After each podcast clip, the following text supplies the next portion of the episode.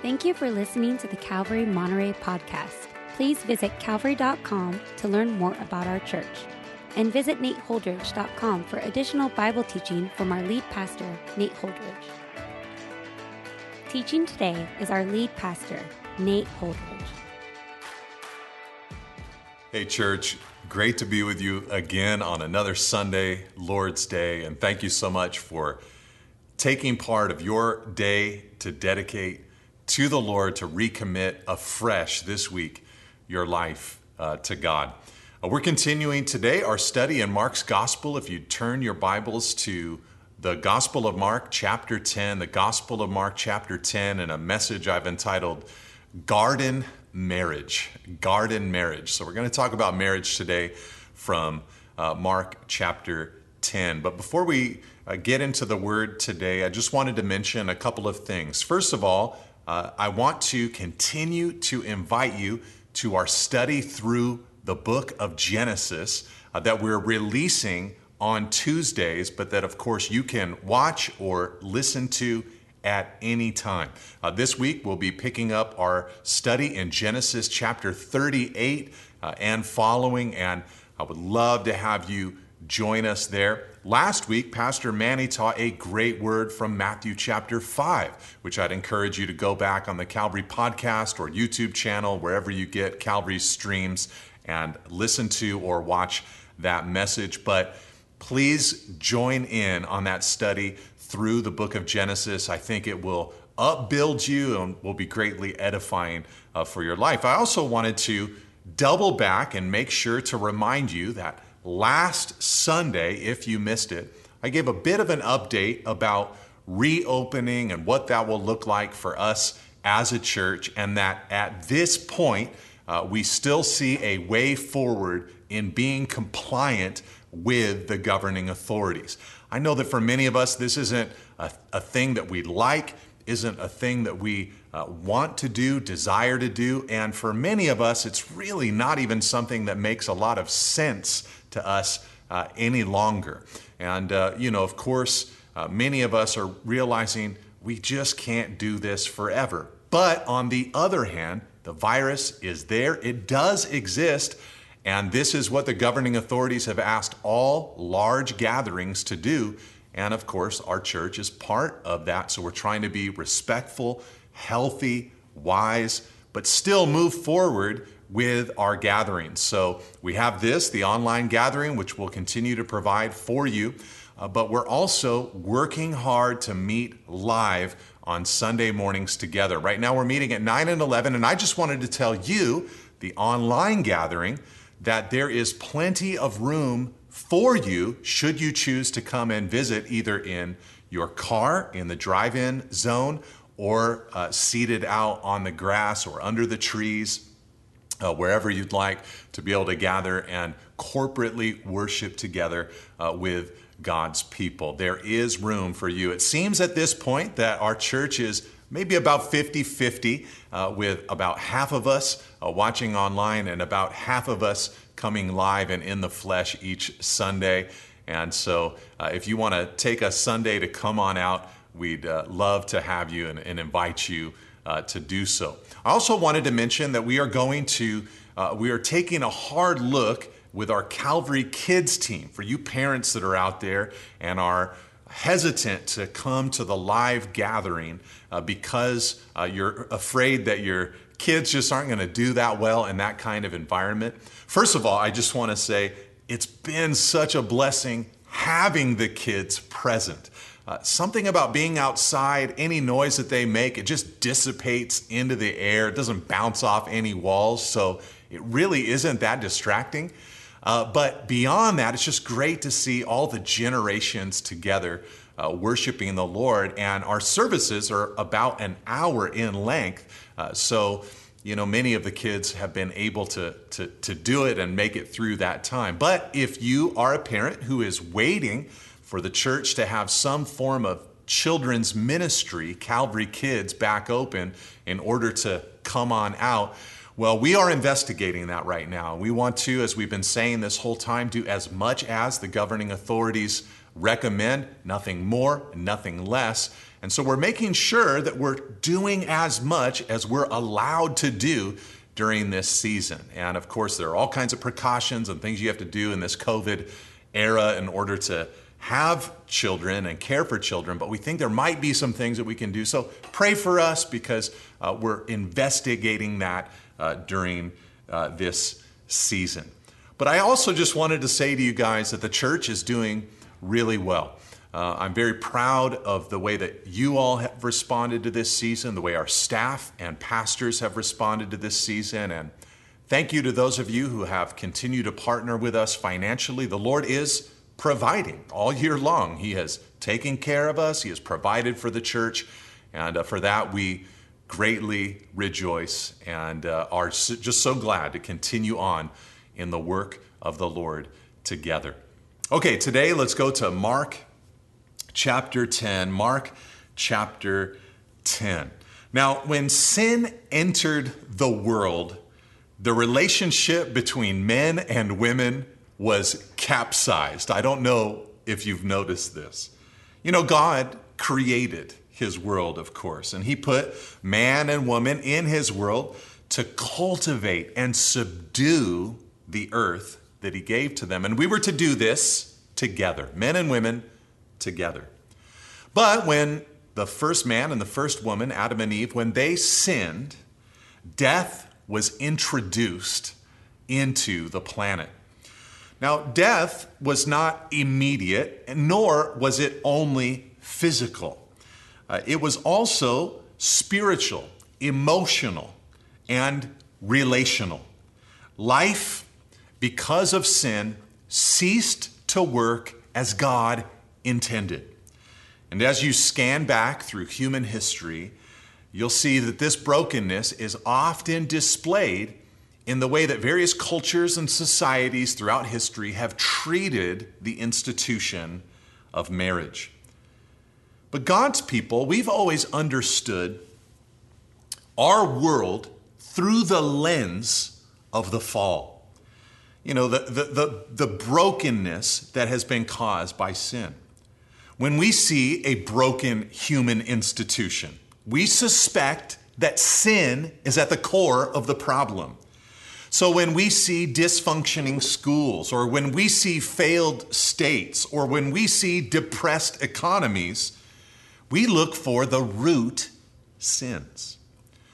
The same should be said for the Christ followers' attitude about marriage. Broken marriages, of course, abound in the world that we live in.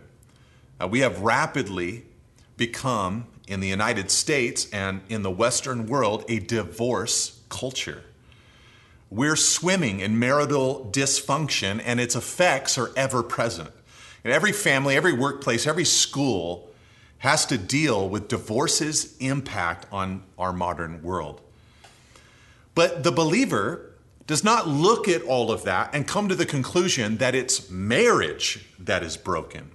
Instead, we know that it's human beings, us. We are broken by sin. But the gospel of Jesus Christ can restore us, can revive us, can rebuild us.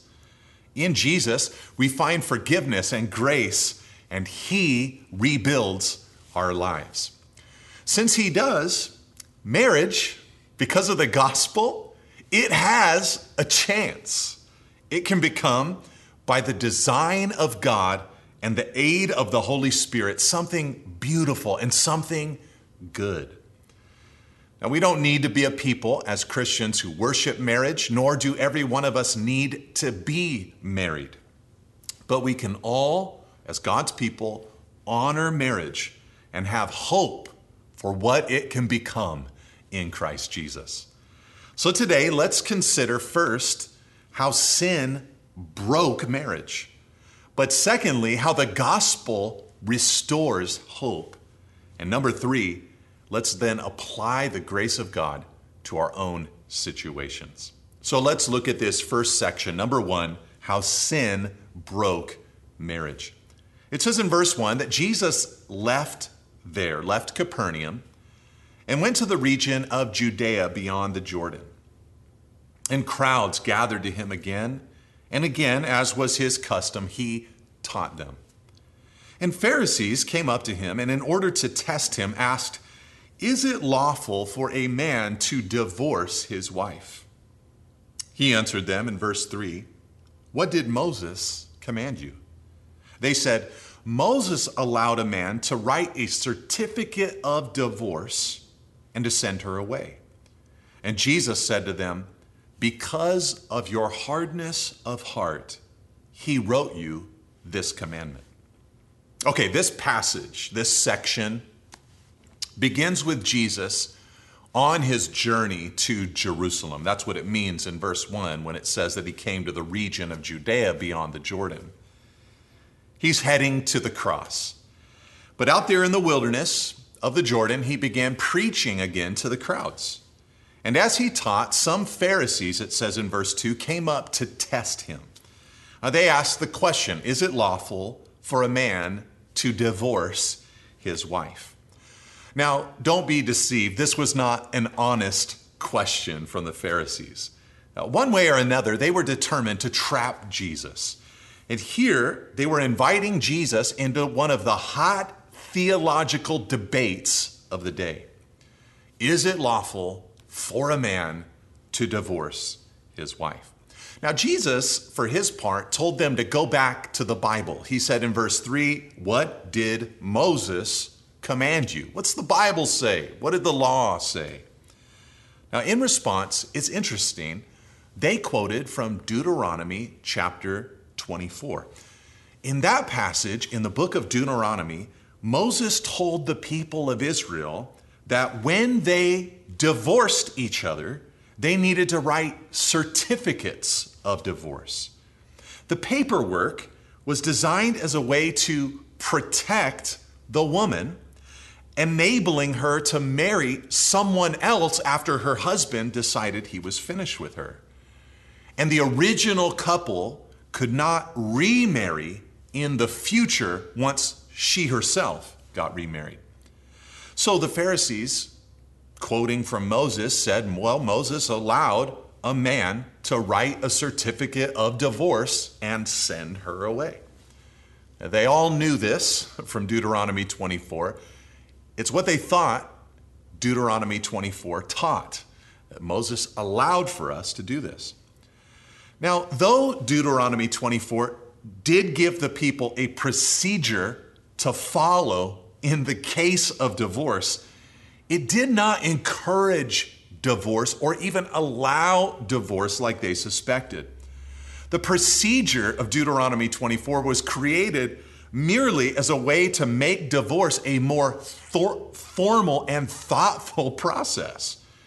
You see, as a nomadic and tribal people, who had left Egypt and were wandering on their way to the, to the promised land, a lack of structure was making their relationships chaotic.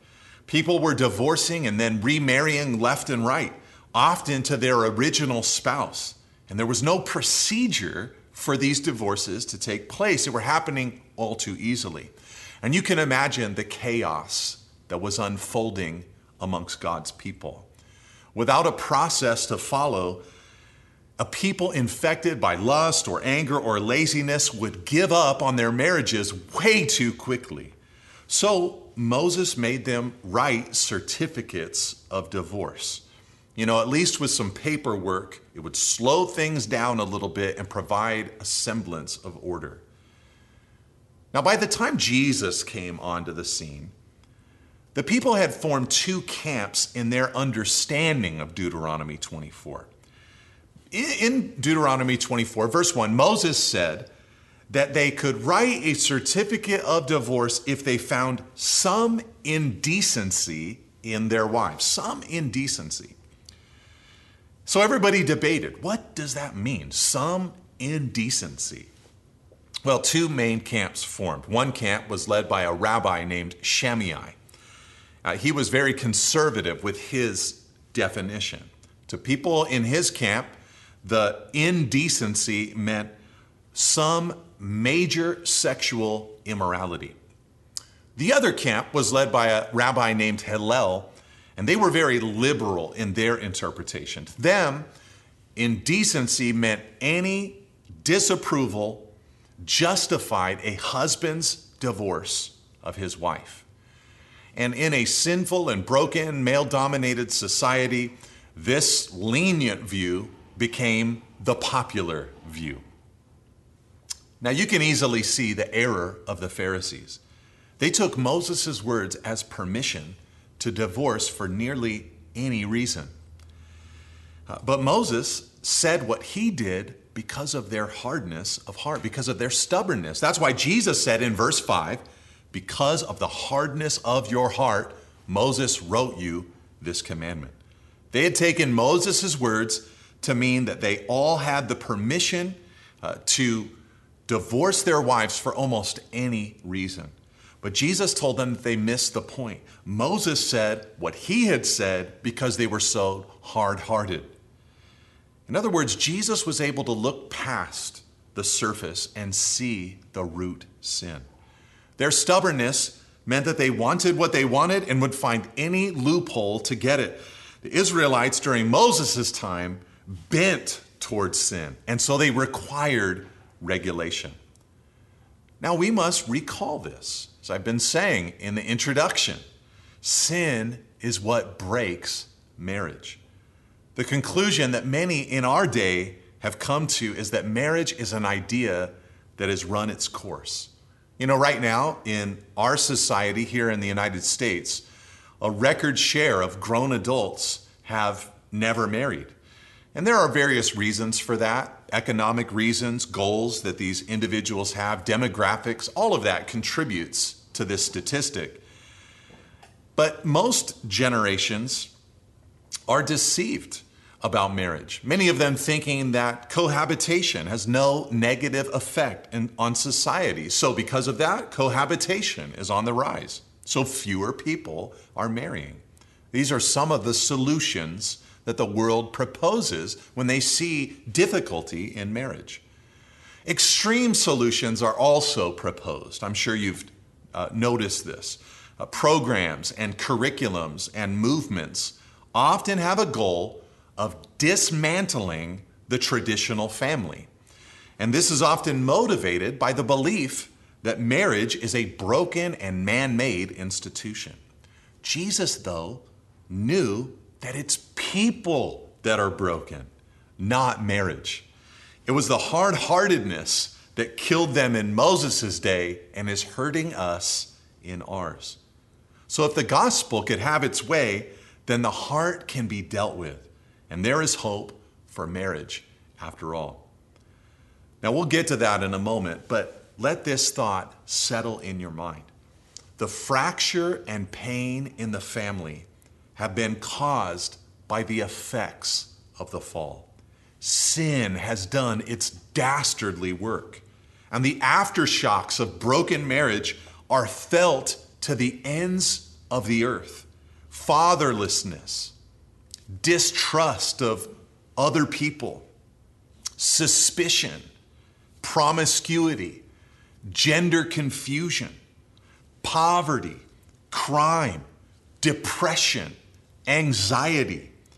Many of these things have their roots in or are made worse by broken marriage. Sin has done its work to disrupt our world. But let's go on to see how the gospel, number two, restores marriage. The gospel restores marriage. You see, Jesus said the reason that this happened, that Moses gave you this certificate, was your hardness of heart. It's a sin issue within.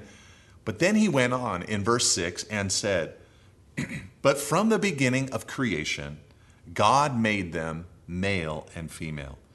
Therefore, a man shall leave his father and mother and hold fast to his wife, and the two shall become one flesh.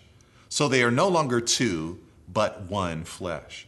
What therefore God has joined together, let not man separate.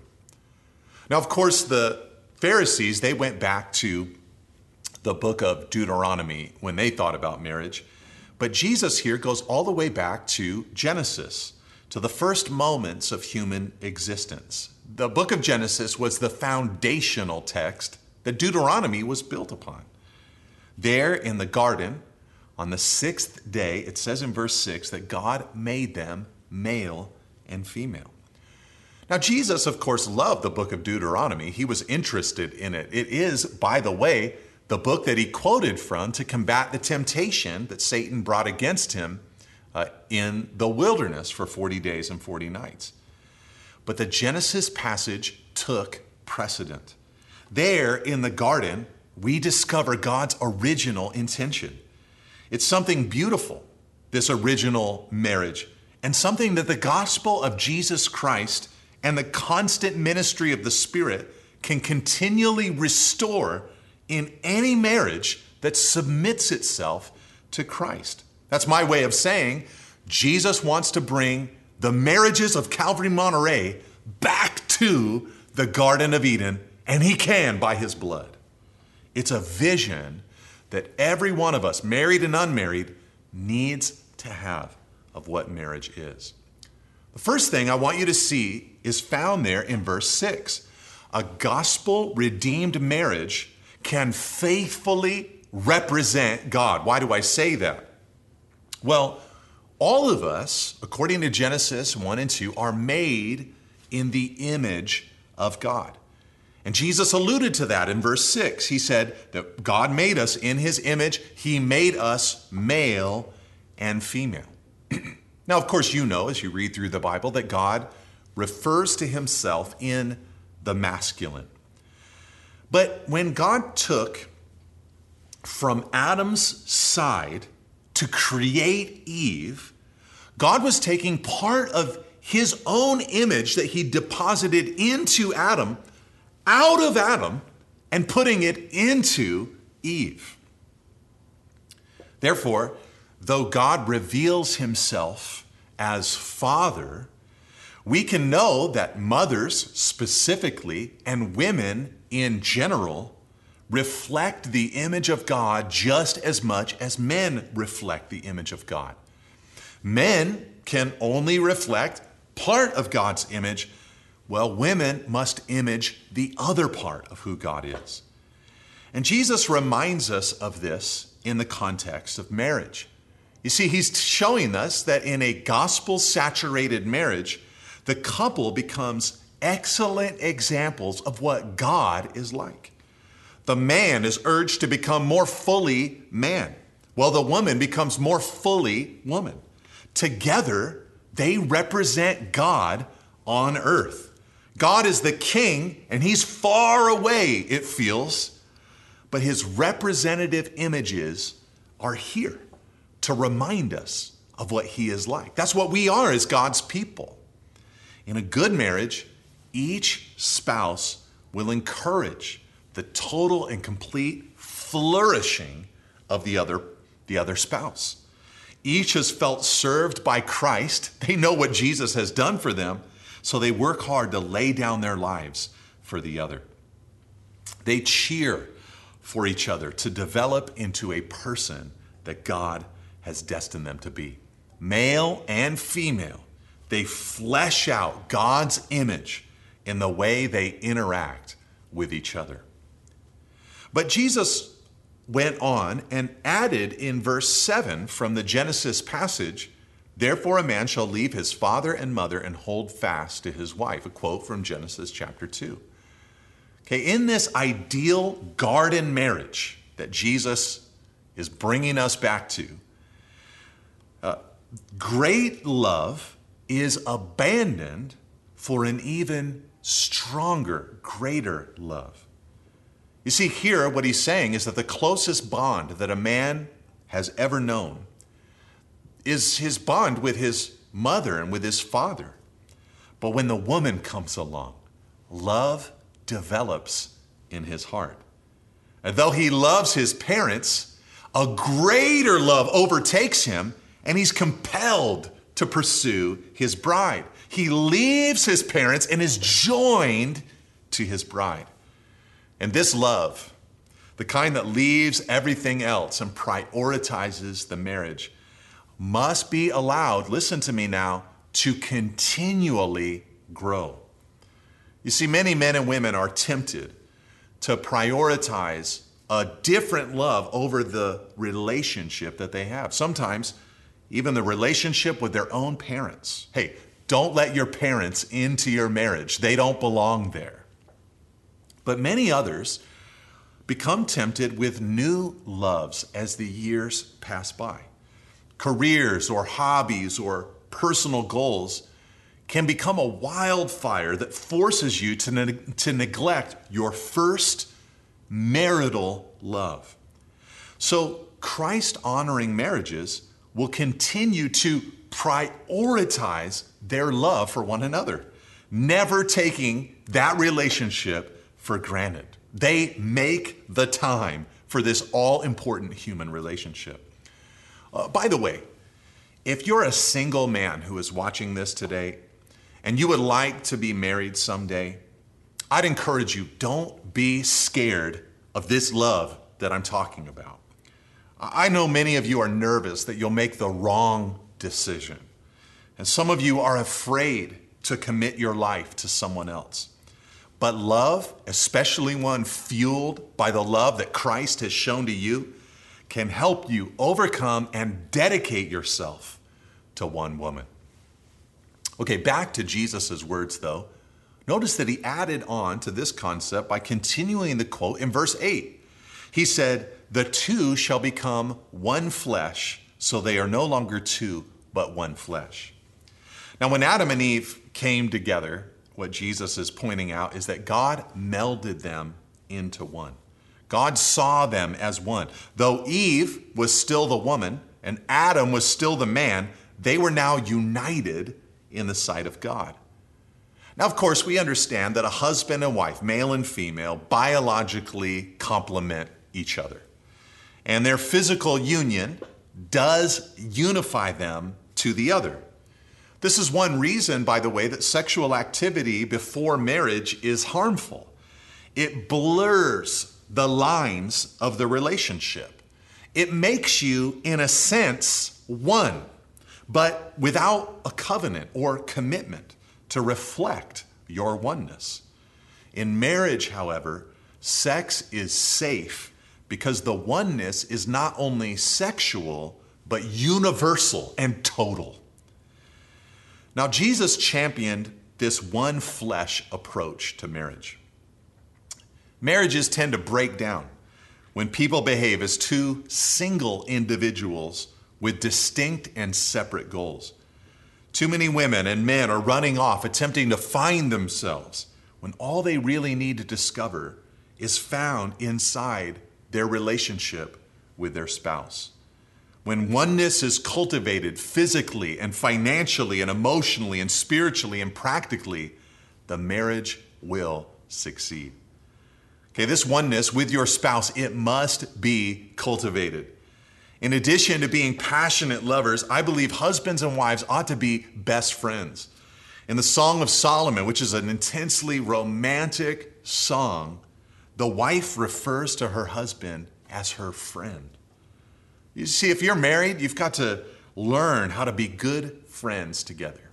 Go out, do things together, listen to each other, learn about each other. Your spouse, if you're married, is an ever changing, ever developing creature. So find out what they're like today, right now.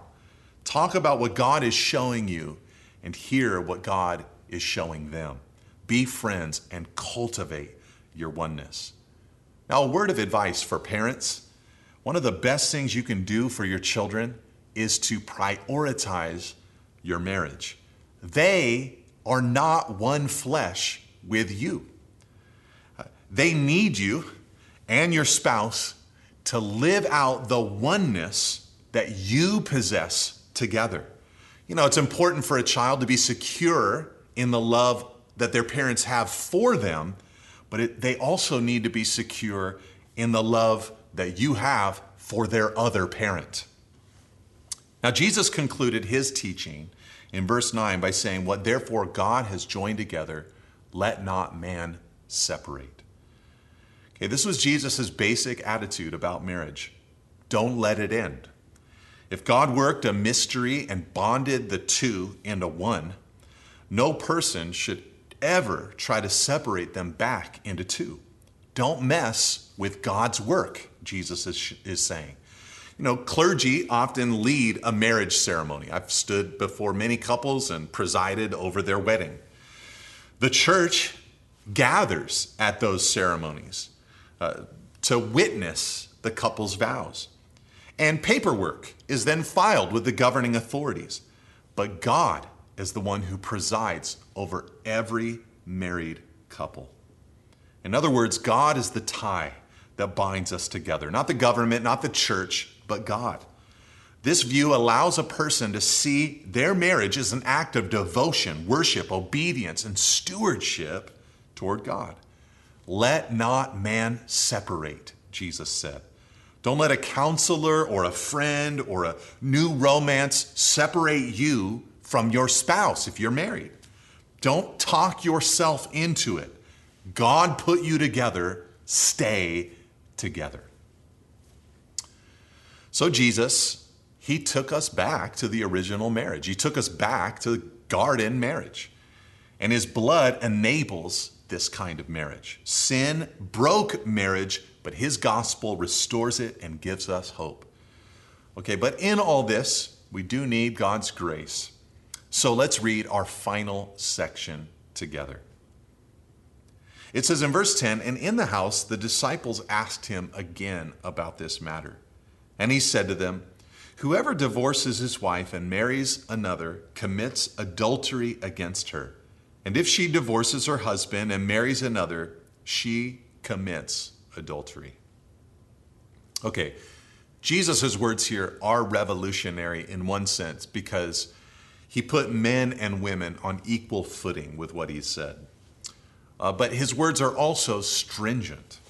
You know, in this concluding little movement in the house, Jesus told his disciples that the one who departs, if they remarry another, they've committed adultery. God put, in other words, the original couple together. So to him, they're still one. And a new marriage is adultery in his sight. Matthew tells us that when the disciples heard this, they were overwhelmed by these words. They said, If such is the case of a man with his wife, it is better not to marry. Jesus responded to them in Matthew's gospel by telling them that some people, in response to the severity of these marriage commitments, will pursue a life of singleness for the kingdom of God. They'll devote themselves to their relationship with God and His people, all while carrying out the commandment to love and the commission to make disciples. Now, modern readers, of course, us today, we want to know if there are any exceptions to Jesus' rule. Now, I'm tempted not to answer that question today because Mark, in his gospel, didn't include any exceptions. And I think he's done this intentionally. I think it's his way of pointing towards the sobriety that we should have concerning our marriage vows.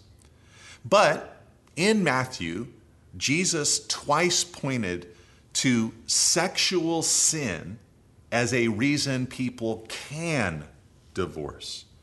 Uh, he didn't command it or demand it. He allowed forgiveness to occur, but it was an exception that Matthew records twice. And Paul, for his part, added a provision of his own in 1 Corinthians chapter 7. He said that if a non believing spouse departs or deserts the marriage, the believing spouse is then free. Now, in addition to these two exceptions that you find in Matthew and in 1 Corinthians, there are also, of course, divorces that occurred before a person was a believer, prior to their conversion. And we might also be wise to consider separation in instances where domestic abuse looms over the married couple's home. But how can we respond to these stern statements of Jesus, even with the exceptions that I just mentioned? Well, let me offer four suggestions as we close out together. First, as I already mentioned, Uh, some will respond by never marrying. You know, some will just look at their situation and say, you know, this is the best thing for me. You know, Jesus, of course, exemplified a single life uh, that was devoted entirely to his Father. And he taught that some would choose this kind of life because the demands of marriage were too high. Second, we should respond as a church by having a high view of marriage. You know, I realize that half our congregation, uh, our adult congregation, is unmarried. But whether you're married or unmarried, it's important for you to believe that God is active in marriages. He made the two one. And we should all have a sober view of marriage and work hard to support marriages in our church family. Third, we should respond by becoming a biblically sensitive people on these matters. You know, if you aren't sure if a marriage or a divorce would be biblical, you should seek out your pastors or other competent believers to help you move through Scripture for your situation. You should find out before you move forward. But fourth, we should respond by extending grace to our church community and beyond. You know, these are admittedly hard words that Jesus uttered. You know, many of us here today are divorced or remarried. And the odds are that many of those divorces and remarriages occurred outside the lordship of Jesus Christ. In other words, it's common for modern believers to ignore Jesus' teaching on marriage. And since we live in a divorce culture and our society isn't coming against divorce all that much these days, it's very easy to quit on a marriage. And for this, we need God's grace. Look, if you're living in an unbiblical marriage, you've got to receive God's grace and move on. You know, if it happened before Christ came into your life, Know that you are forgiven in His sight and stick with the marriage you're in today. If it happened while you were in Christ, humbly lament what you have done in the past, accept His mercy, and move forward in the marriage you are in today. And if it happened because you didn't know the word, you didn't know that you were prohibited from getting married again by Scripture ask for his cleansing and move on in the marriage that you are in today. It's really all that we can do. And it is far better than having a defiant attitude that disregards God's words and says, I was right to do so. Instead, we should humbly move forward, accepting God's mercy and God's grace.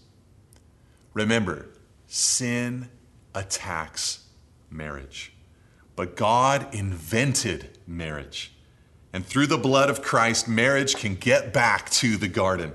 It can reflect God's image, be a demonstration of sacrificial love, and unify us to another in a powerful way. Let's seek the help of the Spirit in bringing each one of our marriages back to the garden. God bless you, church. Have a wonderful week.